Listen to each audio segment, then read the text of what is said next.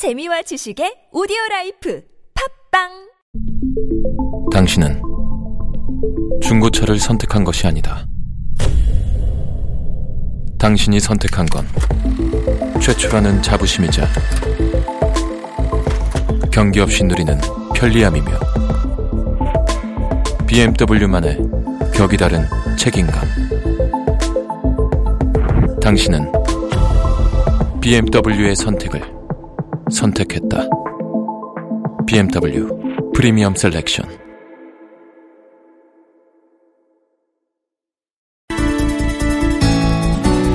네, 요즘엔 이 스마트폰만 있으면 원하는 음식을 언제 어디서나 배달받을 수 있죠. 물론 이 편안한 세상이 됐습니다만 그 뒤에 고통받고 있는 사람들이 또한 있습니다. 최소한의 보호조차 맞지 못한 채 목숨 걸고 도로를 내달려야 하는 배달원들인데요. 이 노동인권 사각지대를 달리는 배달 알바의 실상 지금부터 자세히 짚어보겠습니다. 두 분 차례로 연결할 텐데요. 먼저 배달 대행 알바 중인 21살 청년 익명으로 연결하죠. 여보세요. 네, 여보세요? 예, 예 안녕하세요. 예. 자, 안녕하세요. 배달 알바 하신 지 얼마나 되셨어요? 예, 10년 전 군대 가기 전, 전부터 해서 제대 후 6개월째 하고 있어요. 음, 군대 가시기 전에 하셨고 또 이제 제대하고 또 하시고 하시고 있는 거네요. 예, 예. 그러면 여러 군데에서 그럼 배달을 하셨겠네요. 예, 예. 음, 뭐 지금 이 배달 알바생들의 그 생명은 속도다 이런 얘기가 있던데 실제로 그래요? 예. 음, 늦게 가면 손님이 또 뭐라 하고, 예. 그래가지고, 예. 예, 최대한 빨리 가야 돼서, 어떤 음식 같은 경우는 배달 제한 시간 뭐 이런 게 있다. 이걸 넘기면 뭐 벌칙 준다 이런 보도도 본 것 같은데 맞아요?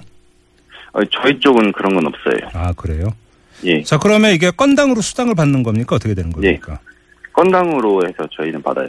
예, 건당으로. 음. 예. 근데 요즘은 이 배달도 외주화됐다고 하니까 그러니까 예를 들어서 이제 중국 음식점에 예. 고용된 이 배달이 아니라 아예 그 저기 콜을 하면 음식점에서 콜을 하면 바로 띄워주는 이런 경우를 이야기하는 건가요? 예, 예, 예. 음, 그럼 우리 지금 그 이 전화 연결해서는 그 선생 같은 경우도 이런 경우에 해당이 되는 거고요. 예, 예. 어, 그러면 음식점에서 어떻게 콜을 합니까? 스마트, 스마트폰으로 보통 콜을 하는 건가요? 예, 음식점에서 가- 그 컴퓨터로 입력해서 저희한테 이제 콜을 하면 저희가 음. 그걸 받아서 가는 형식이에요. 야, 그러니까 이제 좀 비유하자면 요즘 이제 택시 같은 경우도 콜을 하면 근처에 있는 택시가 오는 것처럼 그런 거 비슷하다 예. 이렇게 생각하면 되는 거네요. 예, 예. 그러면 예를 들어서 어떤 경우는 중국 음식을 배달할 수도 있고 어떤 경우 분식도 배달할 수 있고 이렇게 뭐 음식점은 여러 가지가 될 것 같고요. 예, 예. 예. 근데 그러면 이렇게 음식점에서 콜을 하고 배달 알바를 이제 맡길 경우에 요구사항 이런 것들이 있어요. 뭐 속도라든지 시간이라든지 이런 게 있나요? 뭐, 먼저 가달라는 분도 있고, 예. 예, 뭐 그냥 조심히 가달라는 분도 있고 아. 여러 가지예요. 예. 아, 그래요? 예. 음, 그러면 배달 알바를 하면서 가장 힘든 게 어떤 거예요? 음, 최대한 빨리 가는 거랑 이제 음. 막 한꺼번에 주문이 밀리는 거랑 그런 게 좀 힘들어요. 아, 그래요? 그러면 이게 지금 이제 배달이 외주돼 가지고 한다면 건당으로 받으면 보통 건당 어느 정도 받아요? 건당이 3천 원에서 2만 원 정도에 있어요. 어, 2만 원인 경우도 있어요? 예, 그거는 좀 멀리 가요, 많이. 아, 아, 그래요? 예. 그런데 이게 그러면 이제, 어, 주로 그 음식점에서 이제 이렇게 되는 경우고요. 그러면 예를 들어서 예. 날씨가 안 좋고 막 비가 퍼붓는다든지 이런 경우도 있잖아요. 어떤 거요? 그러니까 뭐 날씨가 안 좋아서 뭐 폭우가 내린다든지 이러면 이제 예. 배달한 게 너무 안 좋은 경우도 있잖아요. 예, 그럴 때도 그냥 갈 때가 많아요. 아, 그래도? 예.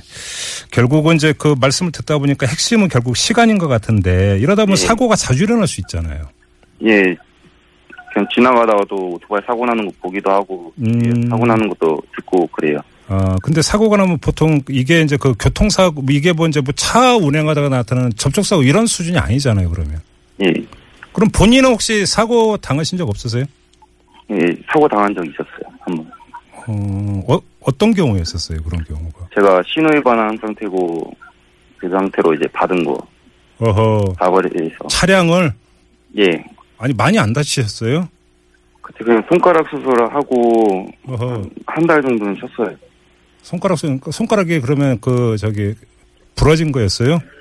예, 박살나가지고, 어이구, 부서져서, 예, 철심 받고 다 해서.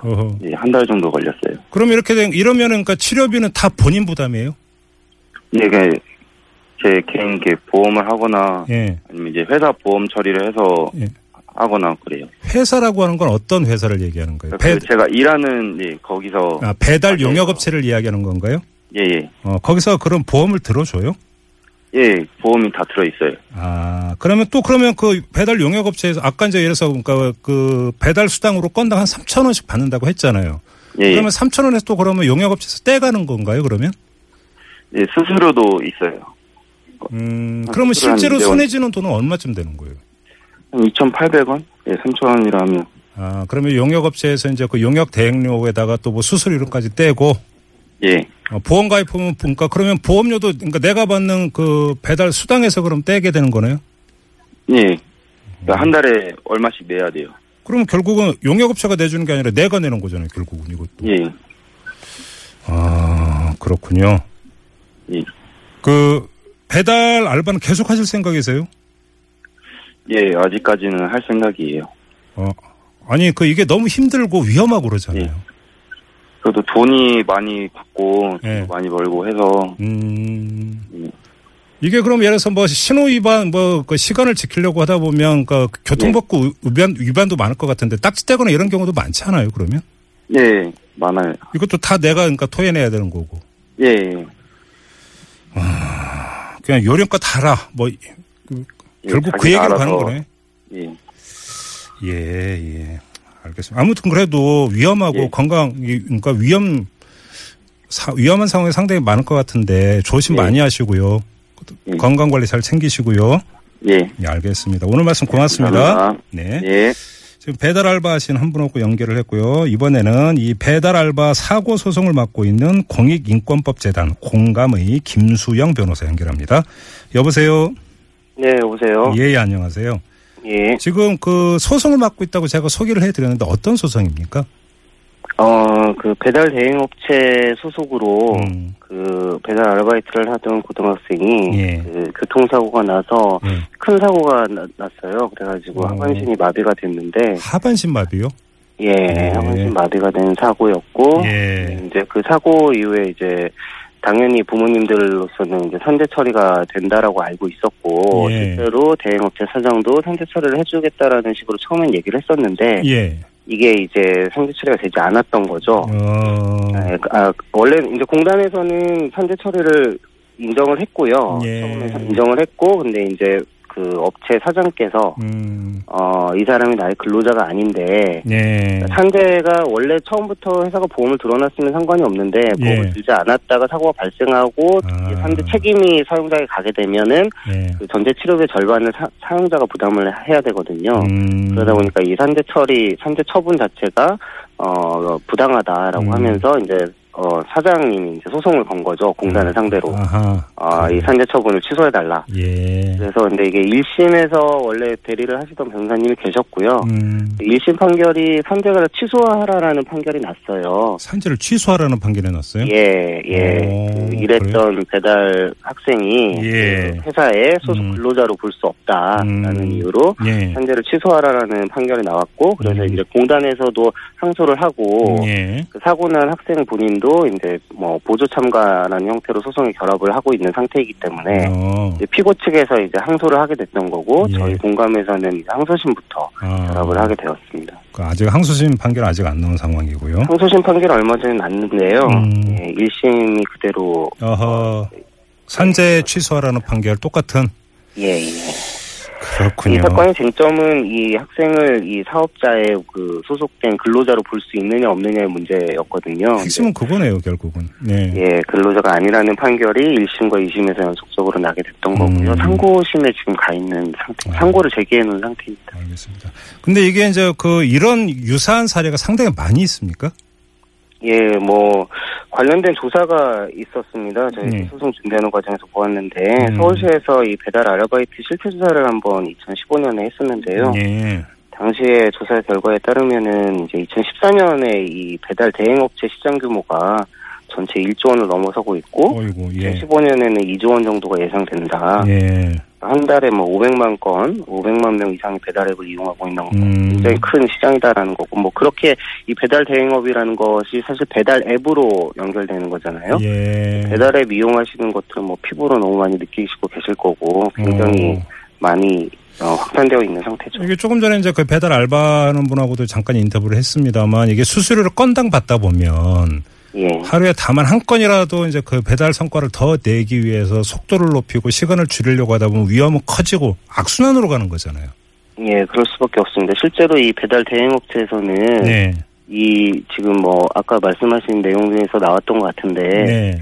그 배달이라는 주문이 들어오면은 이게 이제 컴퓨터 프로그램을 통해 가지고 예. 그 배달원 전부의 스마트폰에 한꺼번에 울리거든요. 그러면 예. 내가 먼저 가겠다고 찍고 가는 사람이 먼저 가서 네. 그걸 이제 배달하면서 건당 수수료를 챙기는 거죠. 이게 이제 음식점 가는. 동안에 경쟁해 붙으니까 또 속도 올리고 그다음에 음식점에서 예, 이제 배달 음식 받아갖고 주문한 사람한테 또 그러니까 배달하는 동안에 예, 속도 다음 콜을 또 눌러야 되기 때문에 어허. 완전히 속도전이 되는 거고 이러한 방식을 업, 업자들은 전투콜 방식이라고 부르더라고요. 전투콜 예, 아주 전투적으로 콜을 받도록 아, 하는 시스템이다. 예. 그러니까 예전에 뭐 사장이 뭐 이래라 저래라 하지 않더라도 음 예, 소속된 배달원들이 알아서 무한 경쟁 속에서 예, 전투적으로 어허 임하는 거죠. 그렇게 되는 거군요. 그러니까 그 과거에는 이제 배달하는 그 알바생들 중에 청소년 상당히 많이 있지 않았습니까? 지금도 마찬가지죠. 예, 그렇습니다. 예, 그렇습니다. 대부분이 청소년이고 저희가 했던 이 지금 소송이 진행 중인 이 사안도 예. 다친 학생도 청소년이고 음, 다 이제 아름아름 친구들끼리 와가지고 같이 일을 하기 때문에 예. 학생인 경우가 많습니다. 알겠습니다. 그나저나 이제 판결 이야기 다시 한번 뭐 확인하고 마무리해야 될 건데 이게 뭐 과거에 지입 차주가 근로자냐 아니냐, 뭐 골프장 캐디가 그러냐 아니냐, 학습지 교사가 근로자 아니냐, 이거 결국 같은 맥락이잖아요. 똑같은 사안이라고 봐야 되는 거 아닙니까? 맥락입니다. 실제로 이 근로자성이 문제가 되고 있는 소송이 굉장히 범위가 많은데요. 네. 예, 근로자냐 아니냐를 인정하는 데는 이제 여러 가지 지표들이 있겠습니다만은 예. 가장 핵심적인 것은 사용자가 지휘 감독을 상당한 정도로 하고 있느냐라는 부분이 소송에서는 주되게 다퉈지게 됩니다. 예. 그런데 아까 말씀드린 대로 이 체계는 건당 수수료 체계고 음. 사용자가 이래라 저래라 일상적으로 할 필요가 별로 없는 거죠. 예. 그럴 이유도 없고 알아서들 하기 때문에 예. 그런 이런 과정에서는 이제 사용자의 지휘 감독 자체가 희미해지게 되는 것이고 음. 이것이 소송에서는 근로자 입장에서는 굉장히 불리하게 작용하는 거죠. 그럼 만약에 이 법원 판결 이대로 굳어져 버리면 결국은 그러니까 내가 내 돈 내서 보험에 가입해서 뭐 이렇게 하지 않고서는 방법이 없는 것이 되어 버리는 거고요. 그렇습니다. 이게 그래서 법원 판결이 예. 이 변화하는 시대상을 충분히 반영을 하면서 예. 근로자성이라는 부분을 어떻게 판단할 것인가를 좀 본질적으로 물어야 되는 시점이라고 생각을 하고 그러게. 있고요. 예, 예. 그런 판결이 좀 굉장히 시급하다라고 음. 보여지고 네. 한편으로는 뭐 입법적인 노력도 음, 아, 그렇죠. 입법 노력이 좀될 필요하겠네요. 예 그런 생각도 듭니다. 알겠습니다. 자, 말씀 여기까지 드릴게요. 고맙습니다, 변호사님. 예. 네. 지금까지 공익인권법재단 공감의 김수영 변호사와 함께 했습니다.